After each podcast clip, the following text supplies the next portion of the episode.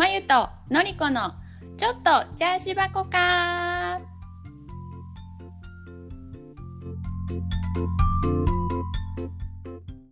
こんにちはのりこです。はーい、まゆです。はーい。まゆちゃん勉強は順調ですか？そう、私、先週、先週、この前のポッドキャストで、うんちょっと音楽探してますよっていうあー話したでしどょ？ううんう？んうんあのーまあ、無音はもちろん良かったの。うん。で、クラシック、ううん。ん、はやっぱりちょっと眠くなったんだわね。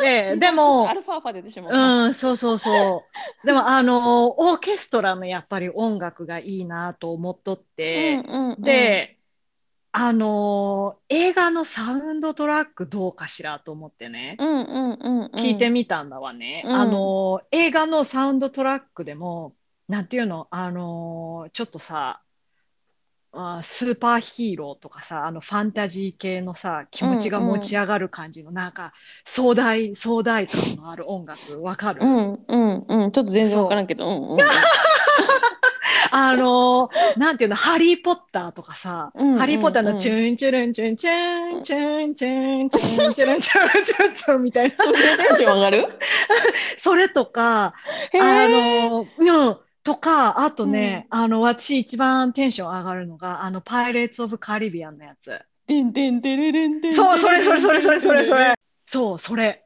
それでテンション上がるってことねそう、それでもうすごいね、はかどる。あよかったね。うん、そう。あのー なんていうの？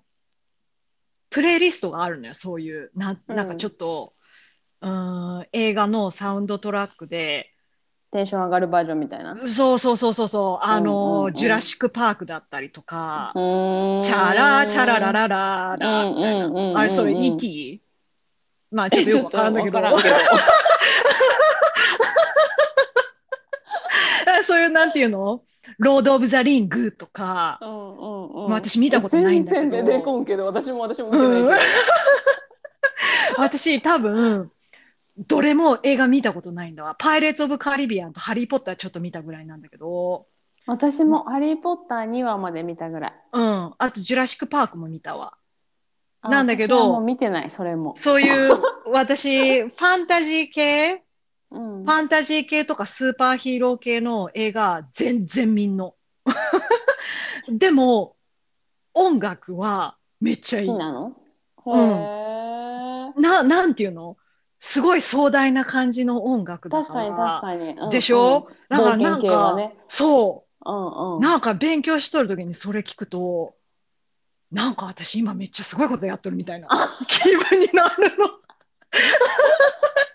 わかる。わかる。そうそうそう。そう。いいやん、いいやん。そう、なんかそういうテンションになるの。あの、ジブリみたいな感じ。ジブリとは違うやろ。うん、わかる。ジブリとはまたちょっと違うんだけど、ジブリも、なんか自分もそのジブリの物語のキャラクターになって、なんかこれからトトロ探しに行くみたいな。感じの代わりに、メイちゃんメイちゃんあなたはメイちゃんになった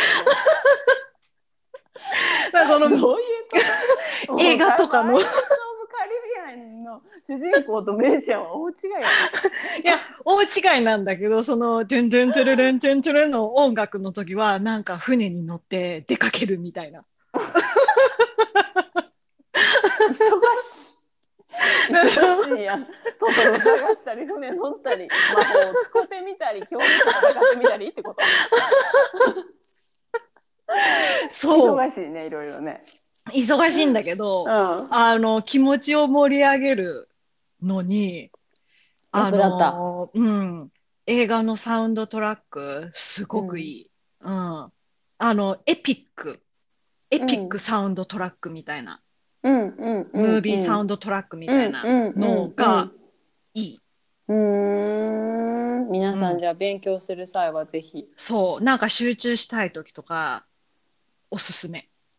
うん。なんか集中もできるし、いや、人によるんかもしれんけど、そうだろうね。うん私はめっちゃあっとった。眠たくならないから、まいちゃうんんだからダメだね。アルファーファ出してもうたらあかんってことやな。そう、なんか静か系のフュフュフュフュっていう音楽は、あの、フュフュフュフュって眠くなっちゃうから。安堵してしまうまいちゃんがね。そうそうそうそうそう。なんか、ぐいぐい来るやつがいい。私、合ってんだなって。そうだね。それはだからうんまいちゃんに会っとったってことだね。そうそうそうそうそう。うんうんうんうんあと、私ちょっとおすすめしたいアプリがあって、うん。うん。なんていうの、最近、まあ、平均多分6時間ぐらい勉強してて、うん。毎日ね。うん。で、やっぱりなんかモチベーションを保つのって大変だなって、うん。うん。うん、思ったの。うん、で、その時に、これも、あのインスタグラムの広告からピョロンって出てきたやつなんだけど、うんうんうん。あの、モチベーションっていうアプリ。へえ。もうまさに名前がままそう、もう名前がモチベーションっていうアプリなんだわ。へえ。うん。で、なんていうの？あのーちょっと気持ちが、うんまたこれ高まるというか、よし、頑張ろうみたいな気持ちになる、うん。何？名言みたいなやつ。を、え、どういうこと？そのアプリをうん。まゆちゃんが開くと名言が出てくるってこと、そう。それもできるし、うんなんていうの、ウィジェットっていう機能しとるのりちゃん。うん、わかる。うん、そのウィジェットで、そのモチベーションっていう、まあ私、アップル、うん、iPhone 使ってるんだけど、うんそのうん iPhone のウィジェットっていう機能を使うと、その、なんていうの、モチベーションのそのアプリのウィジェットを、うん、ホーム画面に設定するんだよね。うんうんうん。うん、勝手に表示されるってことね。そうそうそうそうそうそう。でんんそれが1日、まあ、設定の、設定はね、自分で変えれるんだけど、うんうん。多くて8回から9、8回から12回ぐらい違う、その名言みたいな格言みたいなのが出てくるんだわね。何時間かおきに違う格言。また何時間かおきに違う格言みたいな。なんか英語も日本語もどっちも設定できる。へえ、で、それがなんか結構前向き、気持ちを前向きにさせてくれるというか、へえ。そう、なんかそれを読んで、うん、あ、よし、頑張ろうみたいな気持ちに。なる。うんうん、なんかちょっとだらけて、はい、やりたくないなとか、ね、思うじゃん？ううんん。で、そういう時に、すごい。ちょっとそれを見るみたいな格言をちょろちょろっと見てモチベーションが上がるというのはすごいわ。私多分それで上がれへんわ全然。多分単純だからだと思う。へ うん、私単純だから。うん。いや、ね私もすごい単純な方やと思うんやけど。私まあ多分もっと単純そう、そう、そうなの。なんかで、英語でも、そんなに難しくない英語なんだわね。うんうん。うん。だから、私でもわかる英語だから、例えば、私ちょっとお気に入りに入れてるやつとかだと、例えば、You make mistakes, mistakes doesn't make you とか、うん難しくないでしょ？うんとか、とか、You are stronger than you think さとか、うん。それで、うん、そうだな。私は自分が思っているより強いんだ。ってテンション上がるってこと？私頑張るみたいになる。へえ。なれへんわ。なれへんわ。ちょっと聞いて、これ。私多分それそれが出てきたら、うんうんうん、I know ってなっちゃうな。ね、例えば、例えうんば、When life puts you in tough situations, うん don't say why me, say try me. だって簡単な英語じゃん。うん。そんなわからんくない。うん。わかるよ。英語はわかるけど、私それでテンション上がらんなと思って。あ、そう。なんか、頑張ろうって思うの、私これ見ると。へえ。なんかモチベーション上がるの。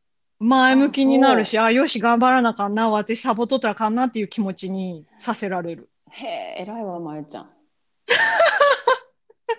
すごいやん。あの単純なんだよね。うすん、ごいやん。なんか怠けるなよ私みたいな。私もうちょっとひねくれてるからさ。うんうん。ね、try me っそんな。うん、try me とかさ、もうなんうんか、はあ、お前、何を分かってそんなこと言ってくれたんねんって思っちゃう、多分。ほんま、why me やけど？ってなってますね。あの素直に受け止めよねえいや、まえちゃんは多分その自分がやりたくてやっとるシチュエーションだからね。多分私が多分仕事で忙しい時とう。か見てまうと、ああ、なるほどね。え、もう try me なんか絶対思われへんなって思って聞いてた今。私が多分さ、今さ、すっごいなんかやっとる勉強とかいうシチュエーションがないからかもしれんね。なるほどね。うんうんうんまあうん、いや、偉い偉い。素晴らしいと思う。それでモチベーション上げて頑張っとるのは。うん、あのもしよかったらおすすめ、ねモチベーションっていう、なんかそういうのでテンション上がる人はぜひ使ってみてください。うん、あの私すごいテンション上がる。えあのすごいそのなんていうのクォートの数がいっぱいあるからうん。だからいろんなのが出てくるってことそうね。そうそうそうそうそうそうそうなんていうのそのモチベーションだけじゃなくてそのメンタル面的なうんううん。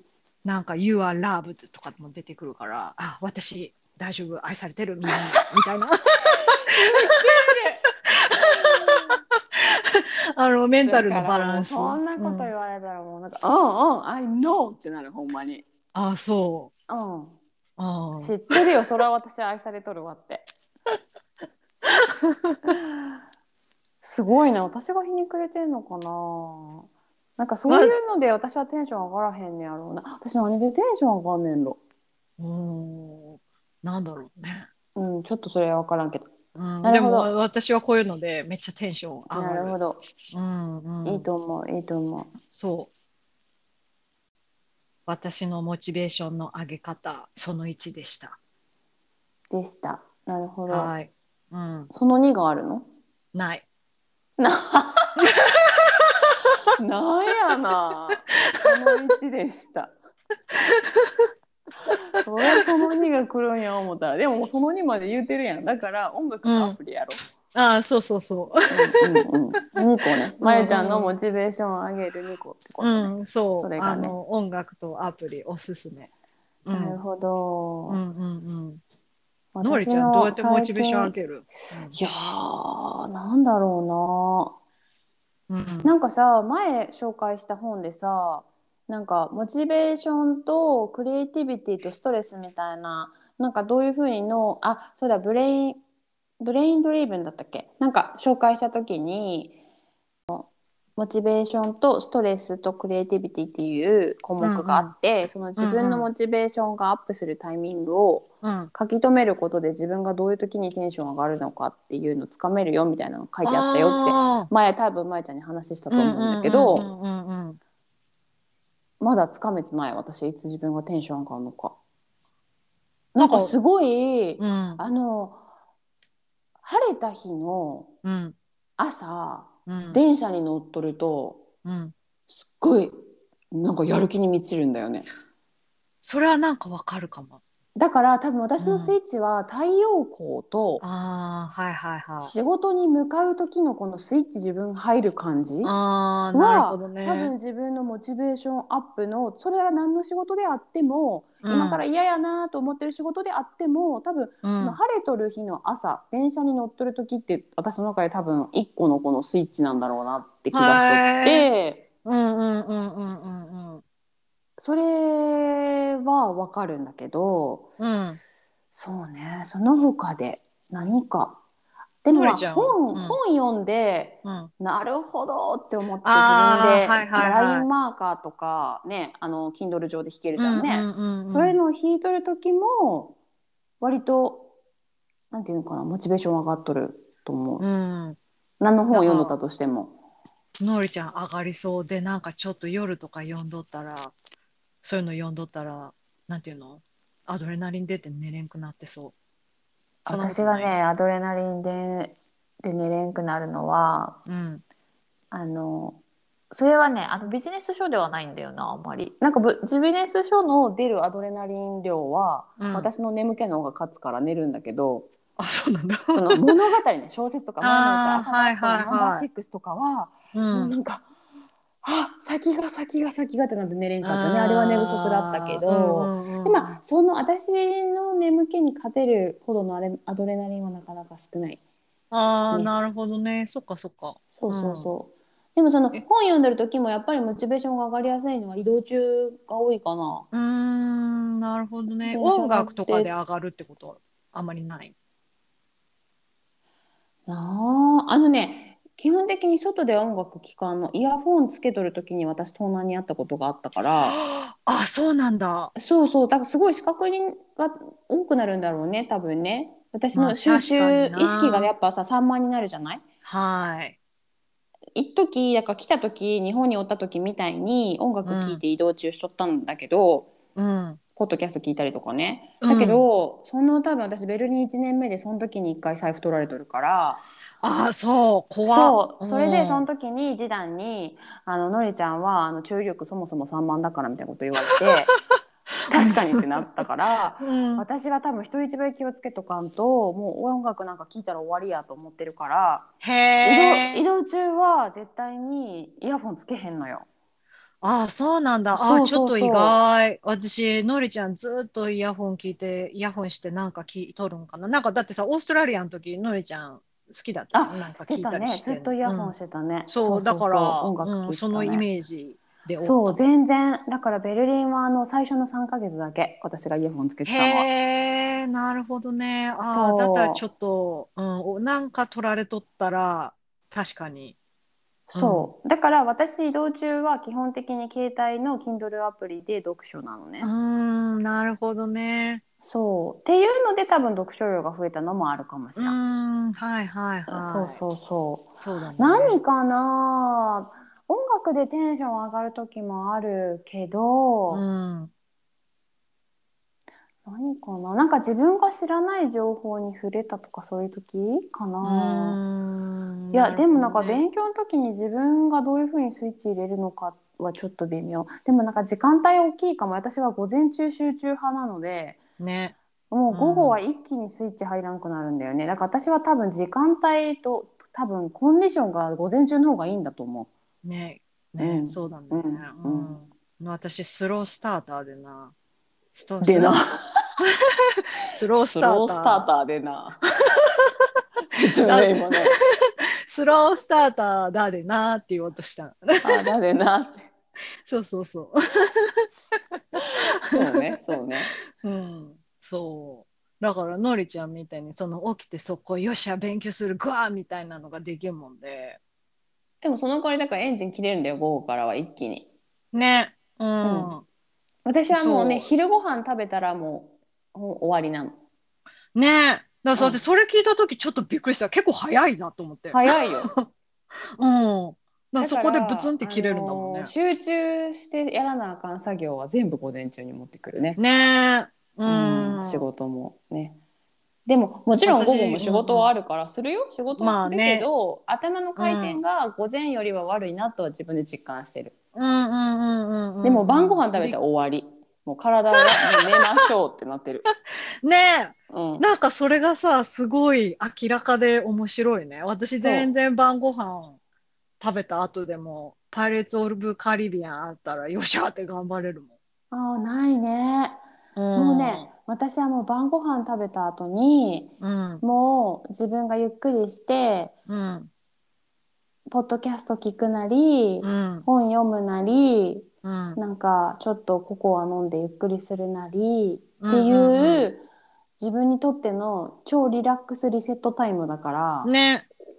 なんかそこに仕事を入れるとか、まあ、昔はしてたよしてたけど、ちょっと今は考えられんかなってうんうんうん、感じやね。うんなるほどね。そうそうだねそう。うん。まあみんなそれぞれスタイルがあるからね。ある午前中ですね、私はだからもう朝一でスタートダッシュをしてしまわんと、ねそっか後からはちょっと無理ですね、うんってことやね。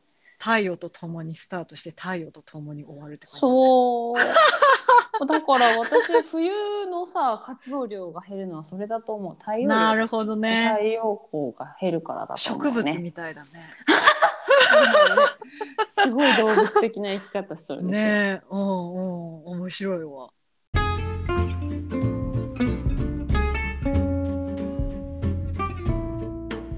のりこの読書のすすめ。はい読書のすすめ。今週の本はですねえっ、と著者鈴木大輔さんの最貧困女子。最も貧困な女子と書いて最貧困女子。うん。幻冬者。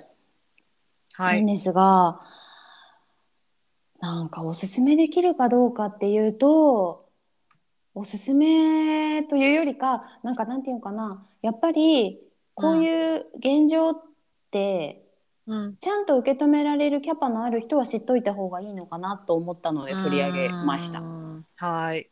なのでかなり読んどって沈むしうん、救いようのない気持ちになるしうん、どう向き合っていいかわからんくなったしうん、っていうぐらいなんかああこれが現実に起こっとるんだっていうのがちょっと信じられんぐらいのうん、ほんまになんかただの貧乏ではないほんまに貧困うん、に瀕しとる、まあ、そこはあの一応女性若い女性に焦点を当てて、うん、その彼は彼自身は多分取材でいろんな人をそういうふうな取材をしていて、うん、でそれを著書にしとるんだけどうん、えーとね多分どこの朝日新聞系の記者の人だと思うんだけども。あ、そうなんだ。そうそうそうそう。うん、うん、ほん。で彼女たちに共通しとるのは3つの無縁と3つの障害があるっていうふうに彼は書いていて。無縁。でその3つの無縁っていうのうん。は家族の無縁、家族との縁がない。ああ、無縁。とか地域とはいはい。縁がない。とか制度とも縁がない。そこのつながりがないってことね。で3つの障害だから精神障害発達障害知的障害っていうふうに書いてあってうん、そのでやっぱりそういう人たちはかんなんていうんかなちゃんとしたところからお金を借りれば利息もきっちりこの法にのっとった分の利息しか払わんでいいのにやっぱ借りやすい消費者金融みたいなとことかちょっと闇金とかから借りてしまってすごく法外なあの利息を払わされ,、ねられたりとか。だとかやっぱり結局なんか毒親一般的には毒親と言われるような親に育てられていたり、うん、あの幼児虐待とか受け取ったりで育ってくる子たちが多いからうん、そのやっぱり家族との縁がなかったりして頼る人がいないとかはいはい。でやっぱりうーん知的障害とか発達障害がやっぱそういう入ってきてしまうと余計にきついななんか状況的にすごいきついなって思うパターンがすごく多くってでなんかやっぱりさ簡単に稼げるという意味でこのセックスワーカーに走ってしまうね。人が多い。い。でそうだね。そういうところの闇の部分とかも、うんうん。書いていて多分彼自身も書きながら葛藤がいろいろあるんだろうなっていうのも伝わってきたしうん、それでもこれを社会に伝えないといけないんだという彼の使命感も伝わってきたうし、んうん。なんか別に私たちがこれを見なくても自分たちの生活は別に変わりはせえへんと思うけど、うん。私は読んでよかったなと思ったからうん。なんか自分の生活でただでさえいっぱいいっぱいって人が別にこれを読んで苦しくなる必要はないと思うんだけどもだ,、けど少少しでもなんていうんかな。自分の自分が他人のことを考えられる余裕があるんだったらそういう状況があるよっていうのを知るという意味でも読むのがすごくいいんじゃないかなとうん。思ったね。なんかねそう。それもうんもちろんそれが日本だけの問題ではないと思う。でもっと多うん。分悲惨な状況っていろんな国にのいろんな場面にあると思うから、うん。別にそこだけがかわいそうだとか同情するのもどうかとは思うし、うん。そらその国々によってのね社会問題って違うからさ、ね。うんうんあるとは思うけどもやっぱ自分が生まれ育った国のこの問題にはちゃんと目を向けたいなと思ったし。ねえ、そうね。あうーん。だからなんか重度の障害とかいう人たちよりも支援が届かないそうなんだなっていうのはね思ったねえ。難難しい。ねどういうふうに救えるのかなとうんほんま23日ずっと考えてたなんかなんか、なんていうの、その、目に見えない障害。その、うんさっきのりちゃん言っとったけど、軽度。うんううんんうん自分じゃわからない。うん他の人も気づけない。うんみたいな障害って、なんかどうしたらいいんだろうねって。うんうんうんうんその生きづらさをさ多分、うんすごく難しいんだよねなんか彼女たち自身も多分生きづらさは感じとるけどうん。うんそれをどういうふうに救いの手をなんかね。え。求めていいのかもうんわからんのだろうし、その縁がね他のやっぱ家族とか友達とかという縁が難しいからどうしても。なんだろう、その助けたい、そういう人たちを助けたいって思ってる団体とかっていうのはさ、どうやってそういう人をでも見つけるの？どうやってその書いた、その鈴木さんうんうんうんうん、はどうっやってその彼女たちを見つけたんだろうって。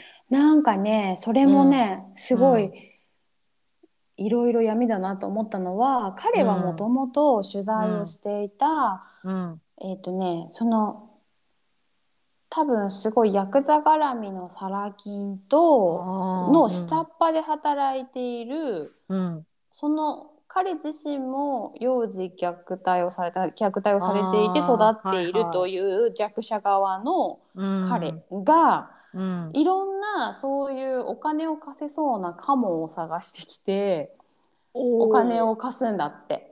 へーその男の子をそもそも彼は一番初めになんかこのはいはい取材をしていたと。うんうんんでやっぱり彼も取材料が入るからさうんうんうんだからこういう女おる面白い女おるけどって言って鈴木さんにその紹介してくれるらしい取材対象みたいあーななるほどね人。そうそうそはいはいはい。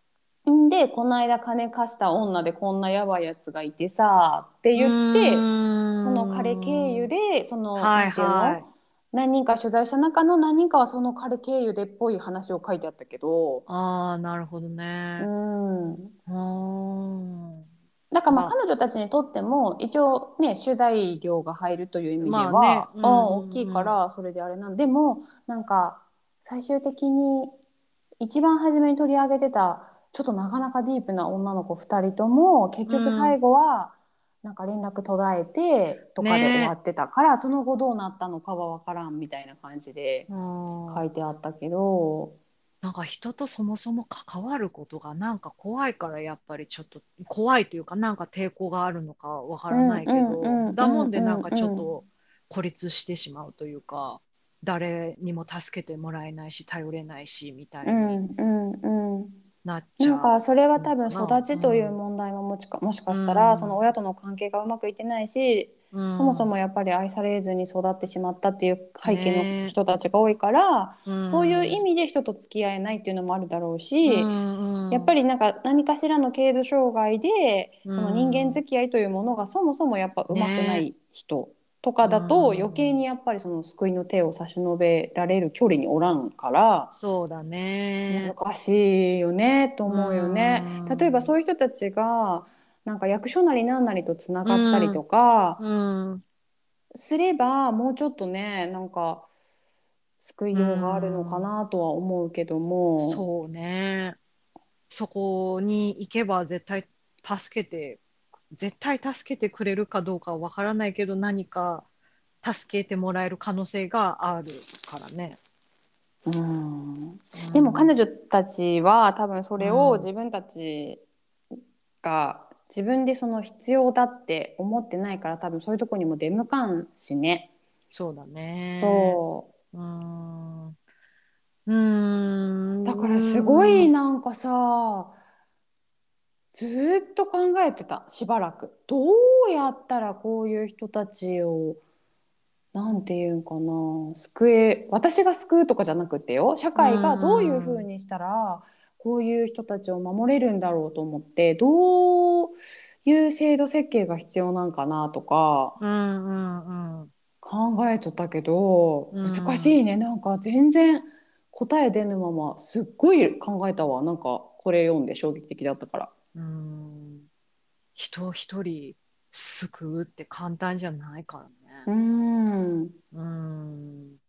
うん。でなんかこうそのセックスをすることでお金をもらうみたいなやつも、なんか社会の問題として割となんかまあ自分らが好きでやってんねやろみたいな目が多いから、ななんか本来だったらほんまに救わなあかん1割の深刻な貧困のセックスワーカーとほんまにお金が欲しくて自分の意思でやっとるうん。他の9割っていうのを問題は別として考えなあかんって鈴木さんは書いとってうん。それはほんまにそうだなって思った。の。そうだろうね。うん、ほんまにお金が欲しくてパパ活なり淫行なり、ね。うん。しとる子たちは自己責任だと思うからそれはねねうん。彼女たちの選択選択の一つなのかもしれないけども、うん。ほんまにそれしか救われる場所がなくってお金もらえる道はそこしかなくってってやっとる、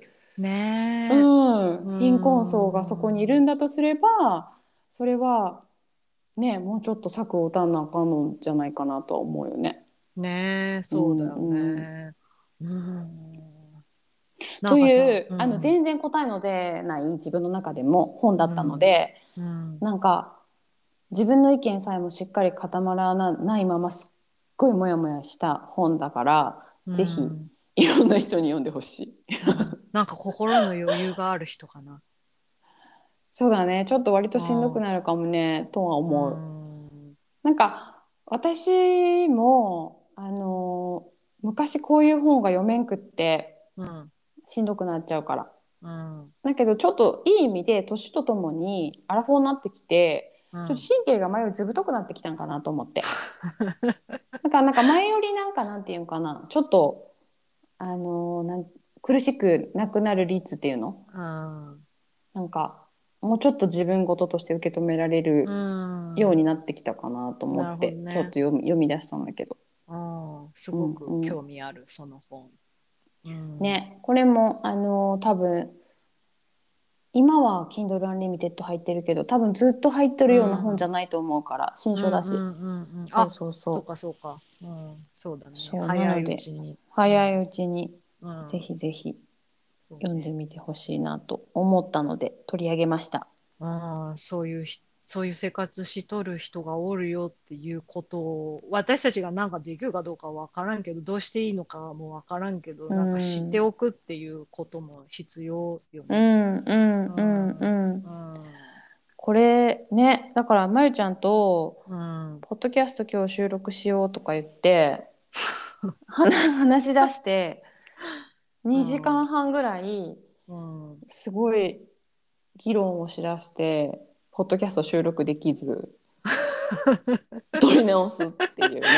まあそれでも撮り直してもまた余分に1時間喋って、でようやく喋り出したんやけど、でも、ほんまになんていうんかな。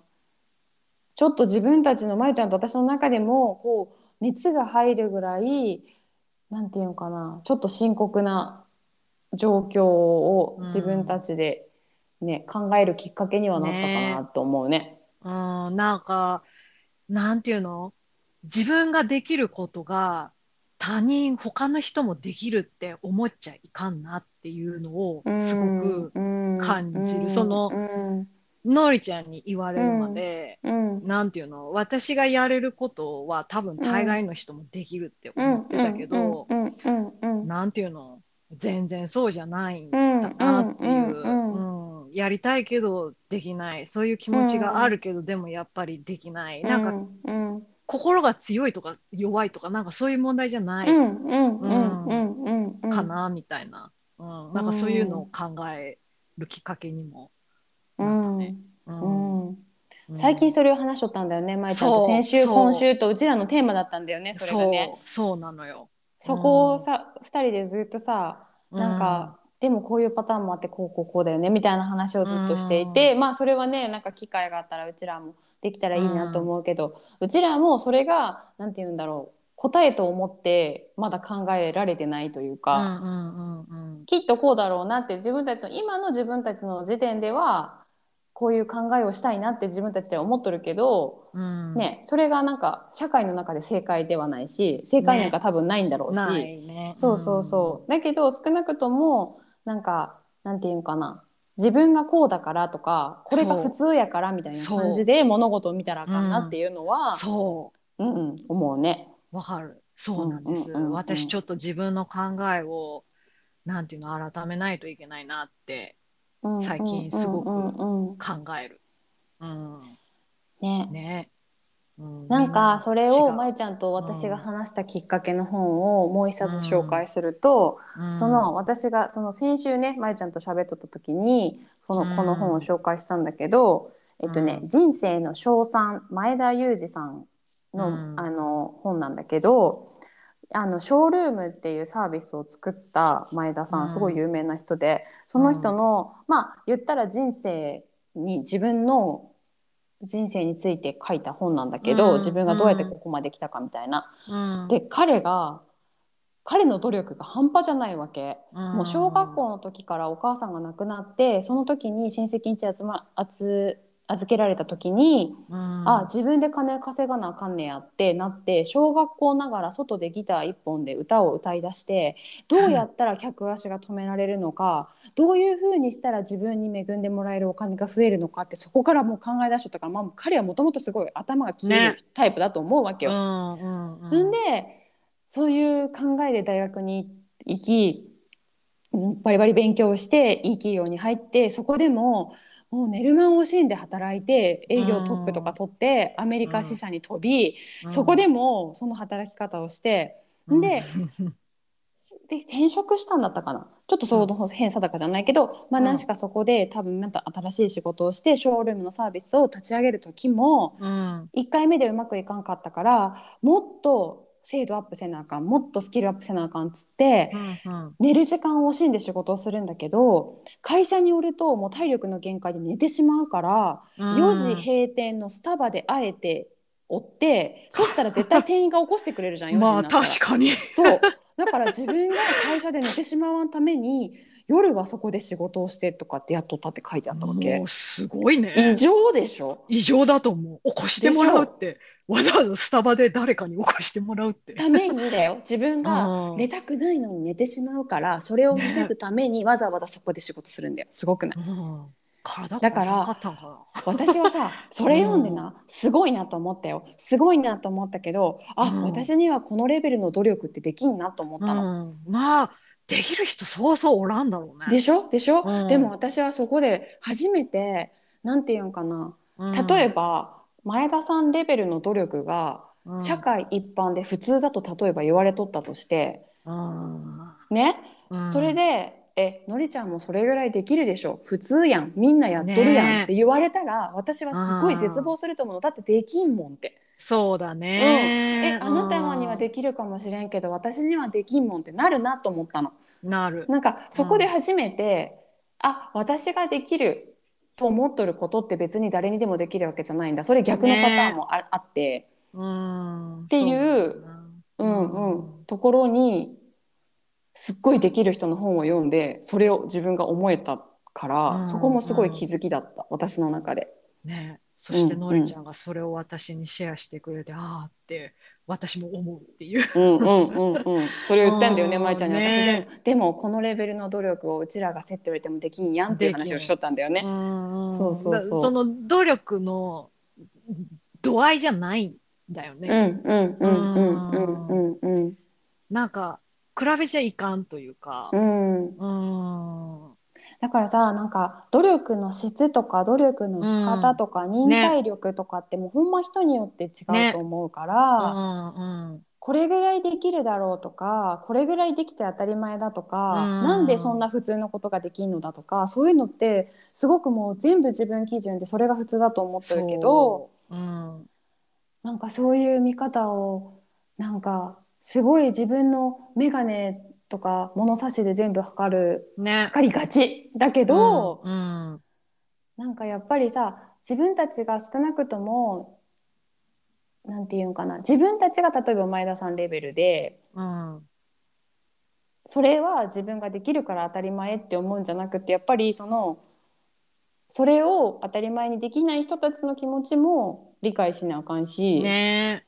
ねうん。なんかそこをちゃんと歩められる人にならなあかんなってなんかその前田さんの人生の称賛から最貧困女子のこの読書の流れでうん、すっごい。だからそこで思考を巡らしてた私は。ここ1週間2週間。巡ると思うわ。もうなんか極端に違う本じゃん。そう。なんか片やめっちゃ努力というか、もうめっちゃもうなんか他の人ができんぐらいのことをしとって、できる人がおる本だけど、か何もう片方はうん。なんかまたちょっと違う。うん。いろんな問題を抱えてね。そうそうそうそうそうそう。そう。うん。うんなんかしたいけどできない。うん。うん。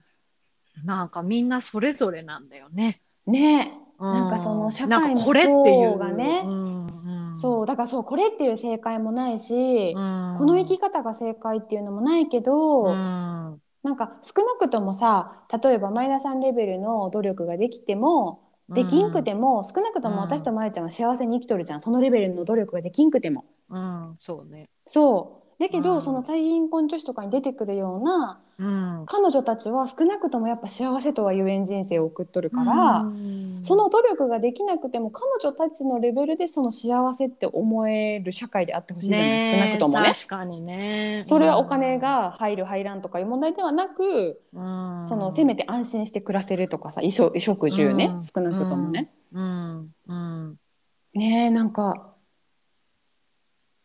そうなんかでもさその彼女たちのレベルでも幸せにとかいう時点でその言葉選びも私は嫌なのなんかそういうすごい自分も見下するみたいな言葉選びしちゃうじゃん。まあね、確かに。なんか、ね比べちゃうからだよね。そう難しい、ね、幸せのそれぞれの基準方がって違うからね。そううん。でもだから難しいじゃんそのさ取材されとる最貧困女子の彼女たちもさ、もし、えこれでも私たちこれで私幸せなんでって言われたらそじゃあ手は差し伸べん方がいいのかなっう、てね、いうあれでしょ？そう。そうなのよ。難しいんだよ難しいね、そうなんだよね。なんかだからそうそ、うん、そうなんだよ。彼女たちはそれで幸せかもしれない。わからないけど。うん。なんかその自分の生活と比べちゃうから、でもまあ出てくる。るその彼女たちはもうやっぱり、取材される対象のだけあるぐらいやっぱり相当なレベルだったから。ああ、そうなんだ。うん。そうね。うん。だからうん彼女少なくとも彼女たちは自分の人生を幸せだとは思ってない。ああ、なるほどね。でもその著者が言うとったのはその貧乏と貧困は違いますみたいな。貧乏だとうん、うん、私もなんか貧乏な時あったけどうん、なんていうの？それだから幸せじゃないってわけじゃないでしょ、はいはい、なんかその節約を楽しいと思えたりとかさ、うんうんうんうんうんちょっとなんていうの、あのー交通費削りたいから長めに歩くとかも、うんまあまうん。あ健康にいいからいいやんヘラヘラとかいうん。はいはい。言えるレベルのねわかる、うんうんなんかお金ないけどそれだから幸せじゃないってことでもない、うん。まあ、楽しんでるよっていそう。そうそうそうそう。ん。だからそれはお金のないお金がない生活って不幸だと思ってる人からは分からんその貧乏だけど幸せっていうのもありえるけども、うん。その筆者が言う貧困はそのやっぱ幸せと直結できてない。やっぱそのレベルでお金がないとか生活に困っている。あー。もう来月家賃払えるかうん、わからそうそうないみたいなね。そうそうそうそうそうそううん。滞納しとったりとか、はいはい。ガス止まったりとか、はいはい。電気止まったりとか、仕事がなくなったりとか、うん。借金したりとか、そうそうそう、んうなんかそこのそれを自分で何とも逆境として乗り越えられないレベルうのん。生活はある程度なんかね保証こ国なり団ね体なり、自治体なり何かがこう、ヘルプできる体制があったらいいなぁとは思うね。ねそうだよね。うん。うん。そうだから私たちの中でもこのなんていうか答えの出ていないうん。でもなまえちゃんと私も散々これで喋ったね、ね二人で議論はしたねいろいろね。そうだね。なんかでも、その答えっていうのは見つからないけど、なんていうの、自分と誰かを比較して、なんかもっとやれる、甘えてるとか、なんかそういう考え良くないなって。うんうんうんうんううん。ん。そういうことじゃないよな。そうだって彼そうそうそう女たち彼らはなんか甘えてるってわけじゃないと思うなの別に。頑張ってる。かそうそうそうそうそううん彼ら、彼女たちは頑張ってるけど、なんかうまくいかないというか、うんうんうんうんうん。だからねそういう人たちもいるし、そうね。うん。もう死ぬほどそれを努力と思わずに努力できる人もいるし、うん。すごいよね。うんねえ、うんなんか、うん。みんながみんな努力できるわけじゃないからね。うんうんうんうん。うん個人差はねあるし、ねうん、それをういかにお互いがちゃんと認め合えていけるかね。というのが社会の成り立ちとして必要なんですねっていう大きな話で終わりますけど。おーなんかもっと、なんて言うんだろう、優しい人でありたい。そうだね、うんうん少なくとも自分はなんかそうだねうん厳しい目を向けるのはうん。そういう人がおると思うけど、うん。そうね。せめてそういうと優しくありたいね。自分自身はね。う。んうん。うん。私すごい自分と比べちゃうから自分と比べちゃうっていうか、なん。か特にトムさんとだけど、うんうんうん。うん。なんか私こんだけ頑張っとるのになんであんた何も頑張らんのみたいなのとか、うんうんなんかすごい考えちゃって、うんうん気分的にイライラしちゃったりすることとかあったりするから、なんかそういう考えをするのをやめたら、うんなんかもっと優しくなれるというか、うんうんうんうん気持ち的にフラットになるのかなとか考えたりもするよね。うん、特にやっぱりパートナーにはさ、ね、うんちょっと近い、しいもんでさ、ね甘えもあ求めてしまうのはあるよね。そうそうそうそううんそう、うん、余計にね。うんなんか比べるってよくない。よくない。なんか全て全てに。うん、全てに。おいてね、それはね、うんほんまにね。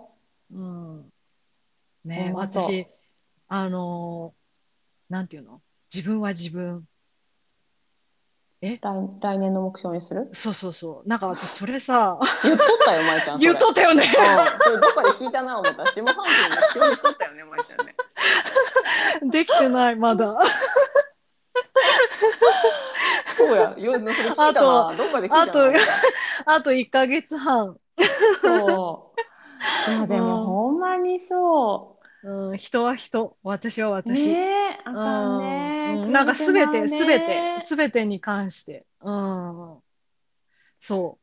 なんかこの人がすごい頑張ってるから、私もこれぐらい頑張らなきゃって思うのも多分良くないと思うんだよね。うん、疲れちゃうから自分が、うん、だからさ、もう、比較しない、ジャッジしないだね。そうそうそうそうも目標は。うん、それなんですよ、うね。んうん、私ジャッジーだからジャッジーだしだね。ジャッジーだし比較しだから ねえ、いや、わかるよ。でも、それはさ、さ、なんか無意識でしとるじゃん。うんわかるわかる癖で。うんねその、もう長年の癖で。ねうんなんか比較しやすいんだよね、やっぱ人とって。そうそうそう。ねうんそうなんですよ。うんで、も、この間、インスタで堀ママが、うん他人と比較するんじゃなくて、過去の自分と比較せえっつってたやろ？見た見たそれ見私もた。それとかもなんかぐっさーってなった。うんですよねーってなったもんね。わかる。んうんうんそう。というわけで、今週のおすすめの方は、前田裕二さんの人生の賞賛と鈴木大輔さんの最貧困女子でした。はい。はい、読んでみてください。はい。というわけで今週のトピックはですねうん、すんごいちょっと重たい話の後に軽いトピックにしますけど バランス。バランス。そんなあのついにですねカナダもドイツも冬時間に入りましてサマータイムが終わりましたがはい。暗くなってまいりま暗した。いね 暗く今から暗い冬を迎えるということでですねあの長い暗い夜のすが過ごし方とでも言いましょうかですねはい。はいなんとかその長い冬を乗り切る工夫をはい。話していこうか。ゆる、うん、ゆるいトピックでいきたいと思います。特にね、すごいスペシャルなことは私はしてないんだけど。私もしてない。全然。うん。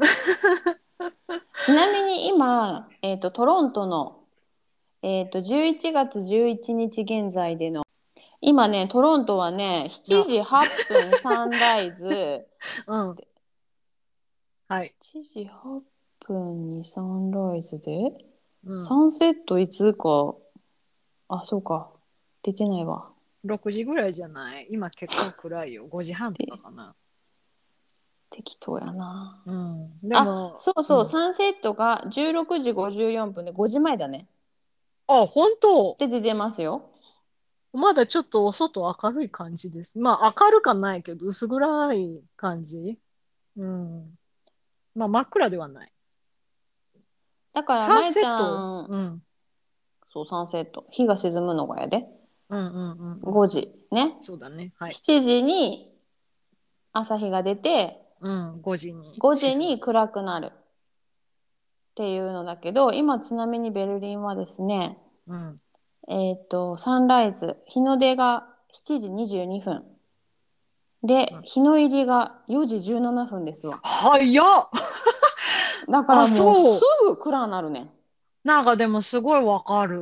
なんかさ、夏の間はさ、3時とかに普通に買い物行っとったけどさ、冬の間さ、早く行かんとすぐ暗なるもんでさ、なんていうの、12時とか昼？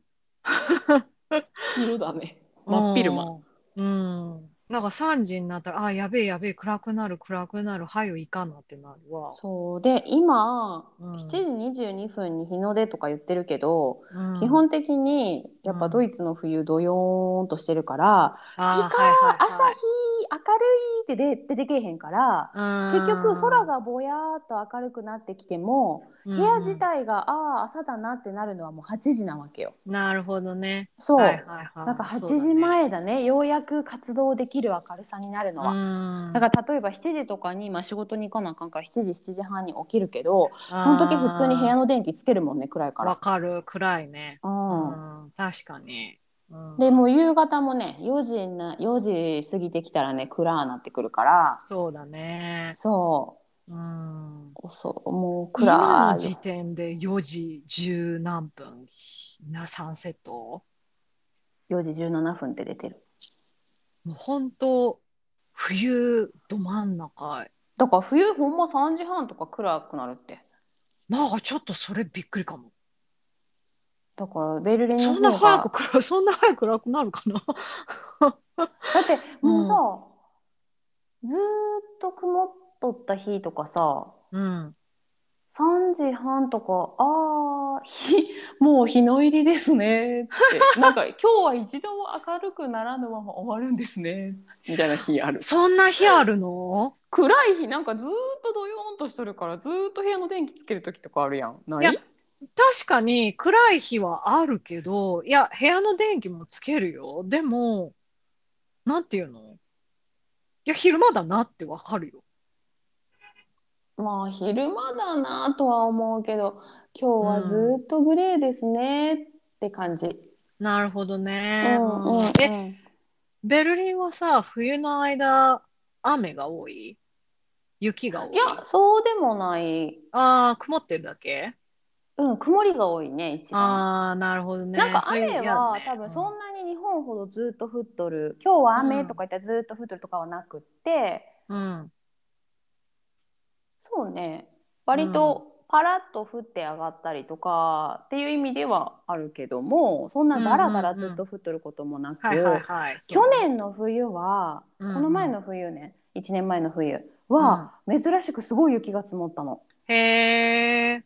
なんだけど私がねベルリン来てね雪積もった23回目やからそんな毎年は積もってない、うーん、なるほどね。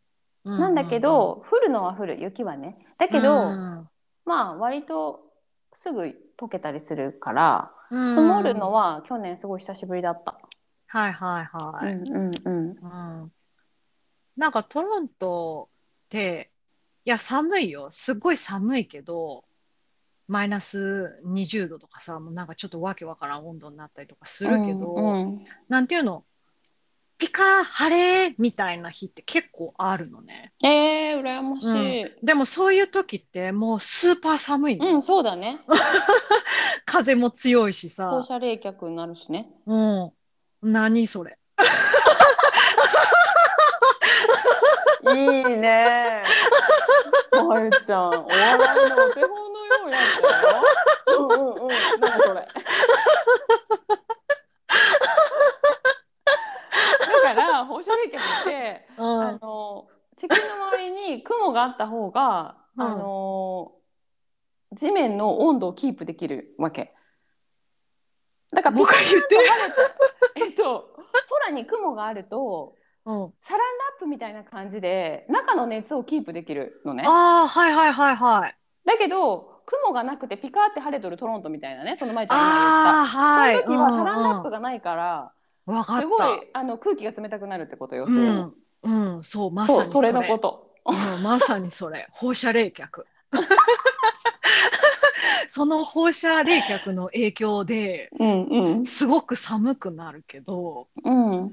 でも晴れとる方がいいわそう、晴れとる。そう、そう、だから結構好きなの、トロント。私、寒いけど。その逆で、うん。ベルリン、ベルリンみたいなんだよね。どこがバンクーバ今日の喋り方。どうした？んどうしたん？今日。どうした？んー。あーえ違う。バンクーバーがベルリンみたいらしいなん、らしいんだわ。うん。うん。なんかバンクーバー、ねそうそうそう、うんうんうんバンクーバーってあったかくていいなってちょっと思っとったんだけど、うん。なんかバンクーバーってすごい曇りの日が多いんだって、冬。で雨がい。多い。う。うんん。それに比べたら私、寒いけど太陽見えるトロントの方がいいなって。そうだね。うん、それだ最近思う。ったら晴れとる方がいいね。そう、すっごい寒いけど。うんでさ、あ、めっちゃ天気今日あったかそうって思って外出れたらさ、寒もうすっごい寒いみたいな。そうそうそうそう。だからね、なんか雪降った次の日とか、うん、結構太陽すごい。寒いけど。うん、でもめっちゃ雪降るよ。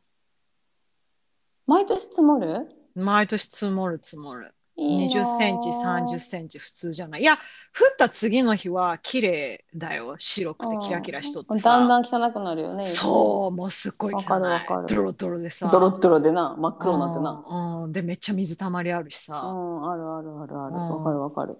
そう。でさ、歩道とさ、道路の境目のところにさ、なんかたまるじゃんね、水たまりが。うんうんうんで、くる、もういつも怖いの。バシャーンってなるよね、車が通ったらね。そう。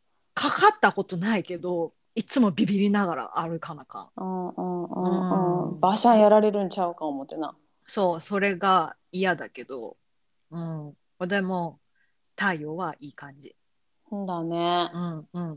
そうそうそ夜が長くなるやん。う。うん、うん、うん。その時の過ごし方の工夫あります？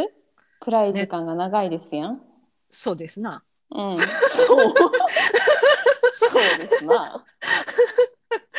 なんか工夫というか、もう私、夏も冬も関係なく、ネットフリックスのドラマをもうひたすら見続ける。私、映画、時そうそうそう、映画とかじゃなくて、ネットフリックスのあのシリーズが好きなんだけど、うんうんうん。うん、なんか気に入ったやつを見つけて、それをひたすら見る。あ、同じやつをね。そうそうそうそううんうんうん。いや、うん、ごめん、嘘。同じやつなんや。ドラマを見てるってことね。そうそうそう、ネットフリックスのドラマ見てる。うん。それ以外何しとるかな？あ、なんか、のりちゃんさ、料理好きじゃん？うん。で、のりちゃん、なんか煮込み料理するじゃん？うん。冬ね。そう。煮込みですね私ね。うん、そう、真似しとる。でなんていうの、スープとかさ、めっちゃキラな感じじゃ、うんうう野菜。うんうん。楽しいよね、いや、別に楽しいとは思わん。あそう。早い段階、早い段階から用意し始めて、うんうん。あの、スープ作ったりしとる。うんうんうん、うん、それはのりちゃんの真似しとる。なんかさうん、スープ煮込んどる時間とかうん、なんかをオーブンで焼いとる時間ってうん、もうなんか幸せのなんていうの？うん、凝縮時間って感じがするの私うん。な、それは分からんけど。幸せという気持ちを凝縮しとる時間な気がするわけ、うん、全然そんなことはないんだけど。全然幸せ凝縮しとる感はないけど。あそう？あの、オーブンン使うと火、なんかっていうの、部屋暖かくなるしさ。さらに。あそんな私は意味で使っとるわけじゃないんだけど、うん、なんだろうね 何が好きなんだろうな、なんかな、その煮込んどる時とかオーブンで焼いとる時って、うん。キッチンになんかいい匂いするやんそもそも。うーん、はいはい。確かにね。、ずっと何か料理してるわけだから。うん、うん、うん、うん。ん、でこれをしばらく放置しとる間にうん。キッチンの片付けがもうすでにできるじゃん。ああ、確かに。うん。なんそれも嬉しいの、私。かそれが嬉しいかどうかは分からんけど。なんかわかるそしたらなその間うんに片付けができるってことは、うん。例えば肉焼くとかだと焼いてうん放置しといたら冷めるから、うん。食べる直前に焼かなあかんやん。そうだね。そしたらなその焼いた後のフライパンは放置したままご飯食べるやん。うん。わかる、はいわかる。そうですね。んでその焼いとった時のフライパンなりフライ返しなりそのなんか、さっきまで肉置いとったバットとかもうんあるやん、キッチンにそのまま。ああ、まあ確かに。洗い物ありますね。そううん。うん。だけどそういうなんかその鍋以外全てキッチンをきれいにリセットできるじゃん料理しとる間に。っまあ確かに。うん。っていうのも。嬉しい。洗い物、食べ終わった後、お皿しか洗わんでいいそういいよね。うん。なんかそれは。うん示談が帰ってきた時点でうんご飯できとるのにキッチンきれいみたいななんかすっごい嬉しい。すっごい嬉しい。なんか、もう喋ってる時にもテンション上がってきたもん私。あ、のりちゃんテンション上がるスイッチ見つけた。オーブンといや鍋を煮込む時や。おお。料理。うんテンション上がる。うんうん確かに、うん、それはいいと思う。洗い物全然ない。うん。うん、幸せ。なんか、のりちゃんほどテンション上がるかって言われたら 上がらんけど、私そこで。うんうんうんうんうん。うん、でも気持ちはわかる。うん、ハッピーな感じ。そうだから私、あの長い暗い冬の夜はうん。オーブン料理と煮込み料理が多くなるね。うんうんうんうんうん。ね。うんだそれはなんかのりちゃんに言われて、ほうと思ってやり,、やりだしたら、ああ、いいわ、これって思ったもん。でしょ？ういいよね、うんいいよね。うんうんうんうんうん。なんか多分、のりちゃんほどすごいエンジョイして、あーって感じではないけど。なんか無心になる。なんか野菜切っとる時とか。そうそうそうそうそうあれメディィテーションだから野菜。あ私玉ねぎのみじん切りとかメディテーション。ねえ、うん。あれさ、私玉ねぎのみじん切り別に嫌いじゃないんだけど、うん。もうすごい涙出てくるんだけど、あれどうしたらいい？あ私はコンタクトしてるから大丈夫。あ、そうなの？私、うん。あれって鼻から入ってくるのかなって思って、いつも鼻栓してさ、ウケ る、うん。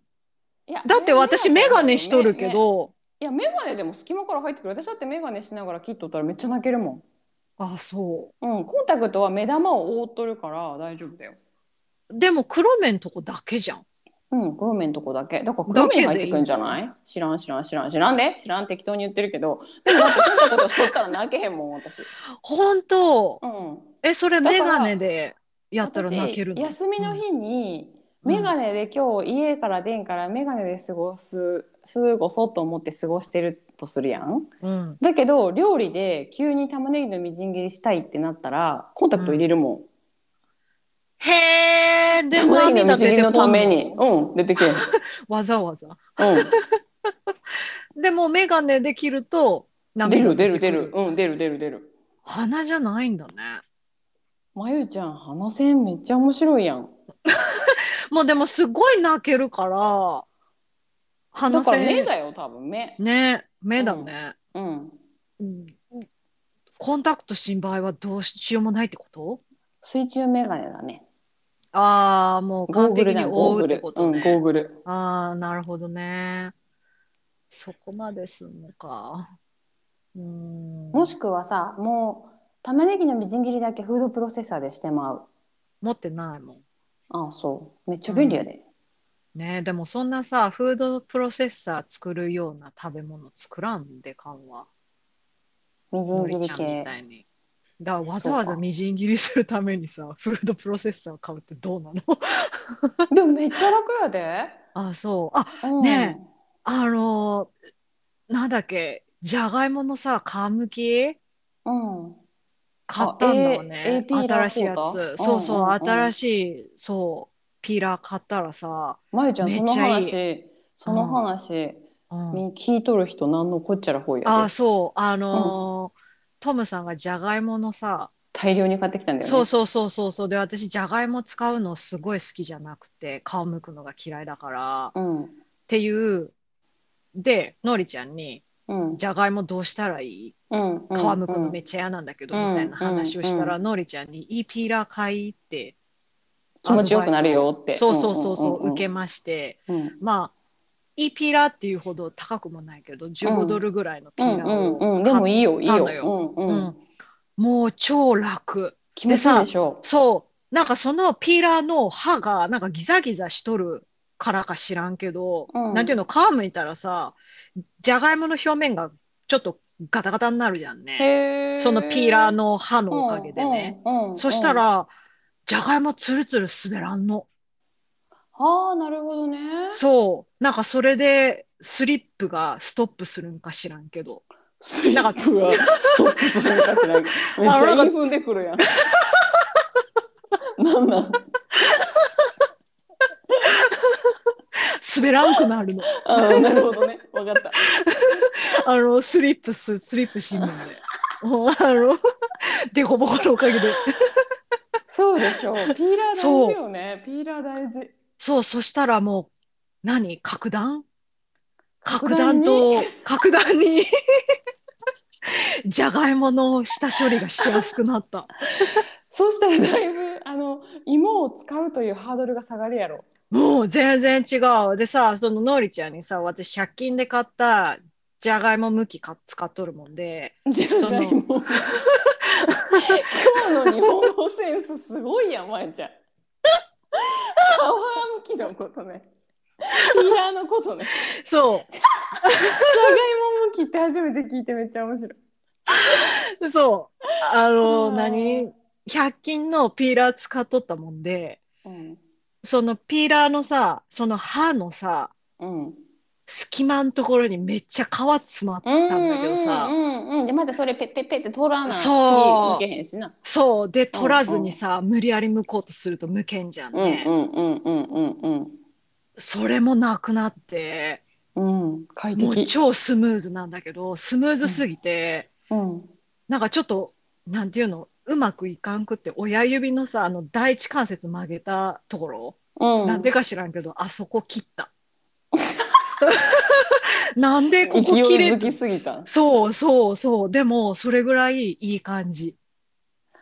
もうそれだったら片手はゴム手かなんかして左手をこう守りながらやったらどうや、ねえなんかうまくちょっとまだ扱えてなくて、うん。うん、でもね、あの、すごいいいアドバイスだった。じゃがいも着々と減っとる。よかったよかったそのじゃがいもをなんか大量に買うてきたけどすでに柔らかくなってるし消費せなっていう話をしててそううそうそうそうそうそう。うん。でも私、じゃがいも何に使っていいのかもわからんもんでさ、のりちゃんに何、これ作ったらいいよ、これ作ったらいいよって教えてもらって、そう うん、簡単やで、っつってな。ジャーマンポテトも作ったよ昨日ああ、美味しそ美味しいよあれもすごいいっぱい食べられるよ、う。ね、芋消費。ううん。ん、うん、芋消費に、うん。私はねあ、そうだっ秋た。秋冬の夜長はねうん。まあ別に夏でもそうだけどでもやっぱうん暗い方が読書は進むから、うんうんうん。Kindle リーダーで読書をする,、するうんうんうんうん。それか、らあと、うんあのー私間接照明が好きなの。ぼやあのっとしとる感じ。日本のうん。ピカーって白いうん。明るい電気が、苦手にななってしまってこっちに住むのが当たり前ね。あとこっちだと間接照明が多いから。うんうんうんうん。うん。んでなんかリビングに3つぐらいちっちゃいライトがあってなんで上にも一応大きいライトあるんだけどそれあんまつけんくって、うん。だからあの晩ご飯の時はその全ての間接照明をつけるんだけどうん。そのリビング側の間接照明一つにしてうん。自分の一番座り心地のいい一人ソファーに座ってうん。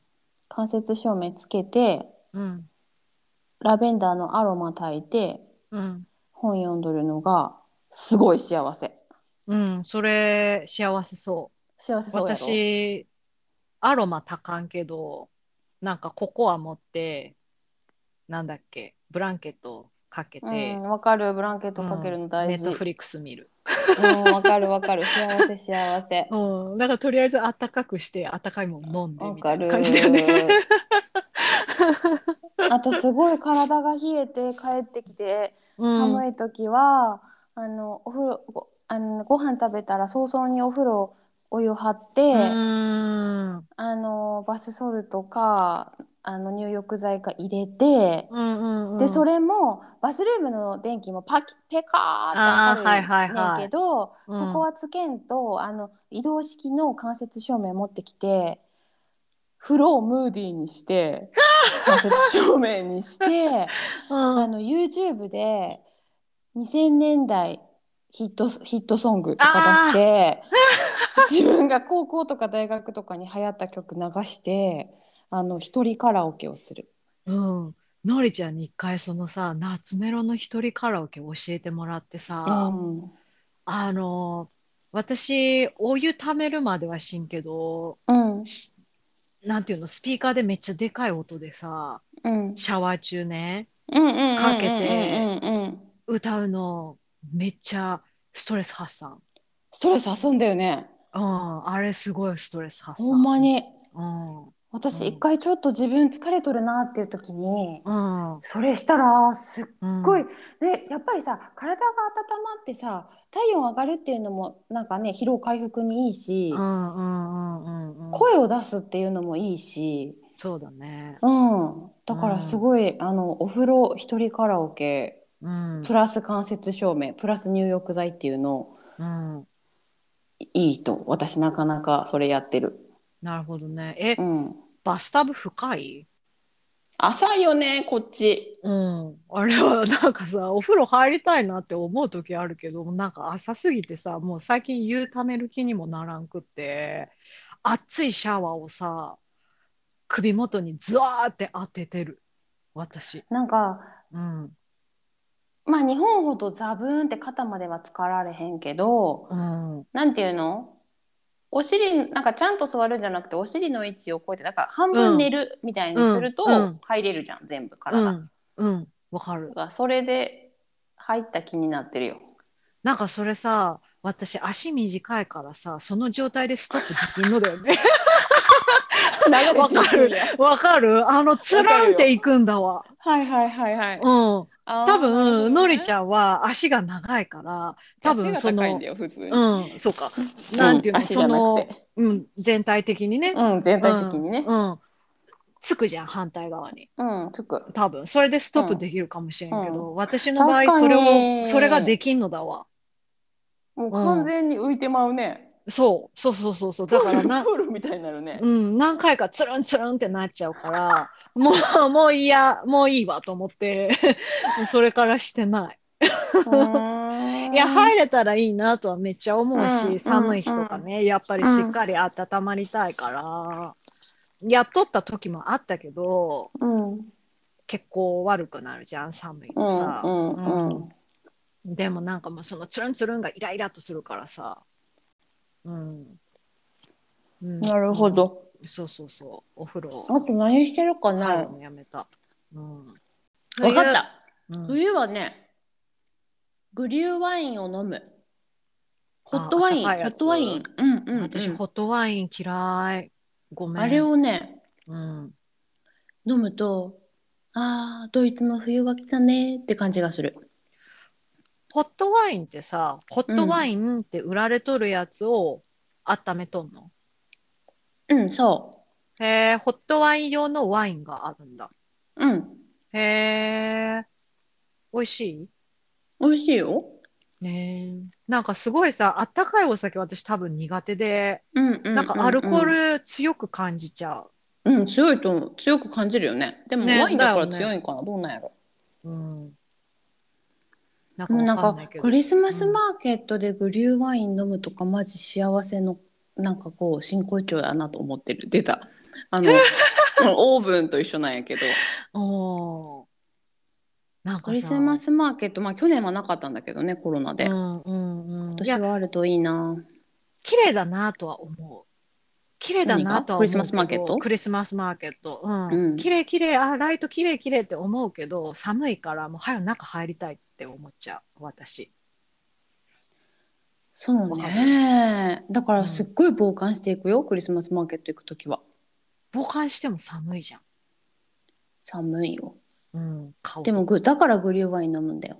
ああ、なるほどね。それで温まるんだね。うん。あったかい冬にグリューワイン飲んでも楽しくないから。うーん。そうね。寒い寒いって言いながら飲むのが楽しいやん。ね。美味しい。思い出したグリューワインの存在を。まだ飲んでない今年飲まなきゃ。うん。飲んで。あと何かな？お風呂カラオケ、オーブンと鍋料理、本を読む、グリューワイン。あとは何かな？私、特に何もしてない。スケートする夜じゃないけど、冬になったら。ああ、そうか、凍るもんねう。ん、そうそうそうそうそう。凍る、凍るっていうか、至るところにスケートリンクがあるかうんら。うんうんうんうん。うん。で、私、ウィンタースポーツって全然好きじゃないの。うん。なんか子供の時スキーとか、お父さんがスキーしとったで連れてってもらったりしとったけど、なんか大人になってからはもう全然興味ないし、むしろ、うんなんで寒いのに外で過ごさなあかんのって感じなんだけど、うんうん。でもスケートだけは好き。楽しいから。まあだから、マイスケートシューズ持って、カナダって感じ。でしょ？う。うんあのースケートリンク行ったりしてる。冬はね、うん。でも夜じゃないけど。いいよ。冬の過ごし方でも。幅広く。うん。そうだね。なんかでも、なんかウィンタースポーツ好きじゃないけど、うん。最近ちょっとショートスキーしたいなって。へえ。あれってさ、スティックないんだっけ、なんかスティックないのかな？なんかスティックなくって短いスキー乗ってない？なんか、っうんねて。いうイメージ。うん。ね。そう。そうかな。う。うんん。私もあまりよくわかってないんだけど。なんや。でさ、なんかさ、あの、ショートスキーじゃないんだけど、なんかショートスキーも興味あるんだけど、うん。なんかショートスキーじゃなくて、なんかスノーフィートとかっていう、なんか新しいウィンターへえ、初めてスポーツみた。たいな。へなんかえ。なんていうの？うーん、普通に見たら、うん。なん、なんだっけ、あれ、ビルケン？うんビルケンのサンダルみたいな形なんだわね。でも全部プラスチックみたいな。うん。で、それでなんか滑るみたいな。へえ。なんかちょっと不思、議。なんかなんていうの、その足の底の部分がうん。滑れるようになっとっうんて、で、なんかそれはステステッキ？ストック、うステッキ？は？ストック？あれ何？棒、棒なんだっけ？スティック？スティック？あのースキーのさ、棒。あれなんて言っとった？のりちゃんさっき。スティックって言った？ティックって言った？スティックだっけ？わからん。あの、そのでもスキーのストック。ではないよね。ストックではないね。ステッキでもないよね。ステッキっつったらなんかさ、なんかおじさんが持っとってさ、手品に使うやつじゃない。その先からパーって。パーンって鼻出るやつだよねそう、ハンカチ。それがステッキじゃない。ステッキだね。スティック。スティック。え、スティックじゃなかったっけ？なんて言うんだっけ？え、スティックじゃん？さっきのりちゃん、スティックって言った言ったけど合ってるかどうかそんなに改めて聞かれると違ってるかもしれんって思えてきたからちょっと調べよう ん、まあ、そのスティックはない。だもう本当足だけで滑るみたいな感じなんだけど、う。うんうんうん、なんかそれすごい興味あって、うんうん。もう今年多分、まあ勉強しなあかんで無理だけど、なんか来年とかやりたいなって。スキーの時の棒の名称あの棒の名称はストックまたはポールと言います。あ、ストックじゃんちゃう。ちゃうちゃうそれはちゃうか。それは縦であるってことか。え、どれ？しかし競技のコースに使われる目印もポールと呼ぶのであそっちやと思った私紛らわしいということで、日本ではストックというのが一般的ですあ、じゃあストックなんだ。ストックじゃないやろとか言ってたなうん。私ス 言ってた。トックじゃないやろ言ってたわストック、ストックだったわ。ストック合ってたやんお前ちゃんうん、ね。でもなんか変な感じする。うん。ストックって言っとったっけ？ほんまやストックやってストックあねですってよ、ううんん。まあ、なんかウィンタースポーツ興味ないけど、それやってみたいですっていう話。なるほどうん。ドイツってさ、ウィンタースポーツ盛ん？なんかドイツ、冬のオリンピックちょっと強いイメージなんだけど、ドイツ人さ、寒中うん水泳してそ すごいイメージう。まゆちゃんの雪山で。なんか体大きいからさ、うんしそうだねあの人たちはねでしょ？うんしうん、そう、なんかすっごい冬さ、湖とかからさ、ザバーって出てきそうな。多分それあのイメージじゃない？フィンランドとかのイメージじゃない？ああ、うん。サウナしてあの、うん冬の湖に飛び込むみたいなやつあー、うそうそうそうそうそうそう。あれフィンランドだ。だね、ああ、ちょっと違うわ。ちょっと違うな、でも分からん。泳ぎそうあの人たちなら。うんね、泳ぎそうだよね。ああれは強いと思う。アイスホッケあ、ドイツホッケー強いんだ。ーうんなんか前それ聞いたか気ん。がするな確か、うん、ちょっと意外。お休みの日はねあのーまたオーブンに戻ってくるけどやな、うん料理だね、ケーキケーキ焼く率が増えるね、ああ、そうか。そうケーキを焼く頻度がとても増えますね冬、うんうんうん。秋冬はなんだろうね。なんでだろうね。夏だから暑いからオーブン使いたい、うんそうそう単純にそうだと思う、うん。ね。そしてなんとなく冬にオーブン使っとると私のほら幸せモーメントがああ、凝そうね。そうね。そうね。うんうん。テンション上がるやつだからね。そうそうそうそうそうそうそうなんか光浴びれん分さ、そこで補っとるんかな、のりちゃん。なんだろうね。うん、さっきさ、のりちゃん、そのテンション上がるの、うん光浴びて朝のね。光っつったじゃんうんうんねうんうん。それができんもんでさ、そこでちょっと、なんていうの、代わりに幸せ補充しとるんかな。オーブンの熱を浴びて？人工。電気電気。ね 焼けてるみたいなね。ほんまあーいい匂いっつってねえ、おー何か、あ、あとね、最近、去年はしてないけど、編み物してたね、冬になったら。ああ、私もかぎ針編みしてたけど、肩痛くて頭痛してやめた。まゆちゃん、ちゃん何？うん。私、棒針派なんだけうど、んうんうん。そうね、去年はでもせんかった。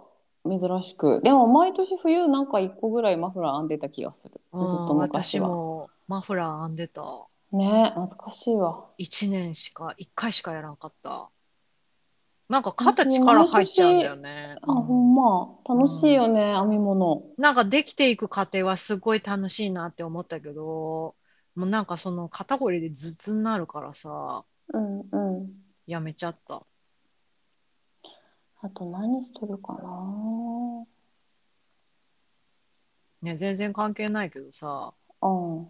カナダグースっていうさ、ウィンタージャケットが人気のブランドがあるんだけ高いやど。つな。ああ、んそうそうそうそううそう。で、あそこさ、コヨーテ殺してさ、ん。うん。あのフードのところにさ、ふわふわつけとっあ、たじゃんね。あ、そう、知らんかった。そうそうそうそう。今時。今時今時。うんで、なんていうの、あの、その、やっぱ愛護団体とかがさ、動物愛護団体的な人たちが、うん、うんそうそうそうそうそう。そう、結構その、もうさ、グッチとかさ、ルイ・ヴィトンとかさ、うん。そういうところもやめとるじゃんね。うん。でもまだ、そうそうそうそうそう、使っとるっていうのでさ、うん、なんかすごい批判されとったけど、なんかついにやめるらしいよ。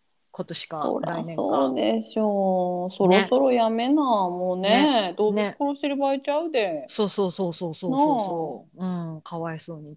まあ、なんかあれさ、どうして皮剥がなあかんのだろうって思ったんだけどさ、その、そこのフードのふわふわ作るのにさ、うん。コヨーテ殺してさ、うん。皮剥いでふわふわ作るわけじゃん。例えばさ、羊とかさ、アルパカみたいにさ、飼ってさ、作れんうんのかなみたいな。うんうんうんうん。うん。その毛をバリバリバリバリって飼ってさ、そのふわふわのところにペッてつけれんのかなって思ったけど、なんででだろうなもって。羊の毛。そもそもさうん。羊の毛ってさうん。セーターとかを編むからうん、あのファーのところの毛とは質が違うやん。アーグってブーツのさ、うん。あの中側ってさ、うん、羊じゃないの？羊だと思う。だって質が違うやん。あのさ、ファーのさ、まっすぐのシャッシャッシャッシャッっていう毛とさ、ああ羊のふわふわはまた違うやんか？確かにバリバリバリって飼ってそのまっすぐの毛どうやってそしてさ、うん 羊ちゃんはさ、あれまた毛が生えてくるけど、コヨーテちゃんの毛を飼ってさ、羊ちゃんみたいにまたバサバサ生えてくるんかどうかもちょっと分からへんな。生えてくるんじゃない？でもさ、それってさ、皮を剥ぐのと同じぐらい動物への虐待だよね。家畜すればいいんじゃない？羊みたいに？そでも、そもそもあの、まっすぐのさ、直毛の毛をさ、どうやってファンにつけるんだろう。ね。まあまあ、それは技術なんか。わうからんけど。うん、うん、そういう技術を作り出せばいいんじゃない？でもなんかかわいそうだよね。なんかさ、うん。そのコヨーテの毛もさ猫と一緒でさなんか抜けるんかなって思っとったの。だから生えてくるんじゃないって思っとるんだけど、うんうん、うん。長くはならんかもしれんけどさある一定の長さねえ、だって羊ちゃんはさ、あれ、買ってあげなあかんわけやんか。あそう伸びちゃうからね。ね伸びて重たくなってどんどん太っていってしまうからさ、ねうんうんうん。うん苦しくなっちゃうでしょ？そうそうそうそうだから羊ちゃんはその必要性がそもそもあるからいいと思うけど、うん。まあコヨーテないわな。今時毛皮のために動物を殺すっていうのは、ちょっとね良くないよね、うんそうそう今のそうちょっと時代の常識からしても。そうそう。うんうんでもさそれでもさずーっと売れ続けとったからさやめずに作り続けとったわけじゃん、うん他の有名ブランドやめとったうのんうんうんうん。なんか闇だよね。買う人がおるからね、そうそうそうそうそうそう。うん、結局のところね。なんかコーヒーショップでさうん。バイトしとった時にさ、隣、コーヒーショップの隣にさ、語学学校があったんだわね。うんうんうんうん。うん。で、やっぱりさ、お金持ちのね、ボンボンちゃんたちが結構おって、で、まあ、よく来てくれる常連の若い男の子がおってさ、うん。うん。で、まあ、冬の寒いある日ね、うん。ううん。ん、まあ、彼もカナダグース着てて、うん。で、頭にはさ、もうなんかすごいふわふわのさ、どの動物かわからんけど、なんかすごいふわふわのさ、あったかそうな帽子かぶっとってね。うんうんうん、で、その彼の後ろに並んどった人がさ、なんていうの、その帽子の動物は何なんだ？あすごいね。聞くんだね。おーお怖えと思って。あほんまやね。怖いね。で、彼は多分どの動物か分かんなくて知らないみたいな。うん、知らないみたいなこと言っとって。うん、で、うんいくらしたんだみたいな。で、多分300ドルか多分それぐらいみたいなこと言っとって、ほあ、高っ。帽子でそんなにみたいな。うで、ん。そしたらその後ろのおじちゃんがさ、もううん。too expensive! みたいなこと言って、うんなんか特にその動物を殺してどうのこうの何も触れず、さ今の話の流れはそのおっさんが動物ライツを訴えるっていう話の流れやろ。あの、値段。もう値段。うん、値段。ひどいオチ。値段にだけ文句言ってコーヒー買わずにどっか行った。えあそのおじちゃんがちょっとおかしいやんなんか知らんけど。うん、そうそうそう。ああ面白い。今のは君はそれ300ユーロも出しといてそもそも何の動物の命を奪ったかも君は知らないのかっていう話かと思ったわ。うん、でしょう。私もうんなんかそう、あ、やべえ、この子めっちゃ怒られるんじゃない、この人にみたいなことを思っとったら、もう全然関係ない。値段。高すぎるやろ値段。っていう話。そういうツッコミね。おもろ。そう。あの、いろんな人いますね。カナダ。というわけで今週はゆるゆる冬の過ごし方でよろしい？はい、そうですね。でございました。ははーい。い。というわけでまゆちゃんあと収録できるのはあと1、2回かな？そうですね。うん、寂しい。私。この大丈夫？なんか、うん、はいそ。の寂しいのだって忙しくなったら勉強がすぐ忘れるからそうだね。大丈夫大丈夫。はい。あっという間だわ。そうだね3ヶ月なんて。うん。そうそうそう。なので、またあと2回、1、2回収録、まゆちゃんとできると思うので、とりあえず今回はこうこれで以上です。はい、ではまた来週、さようなら。チャオ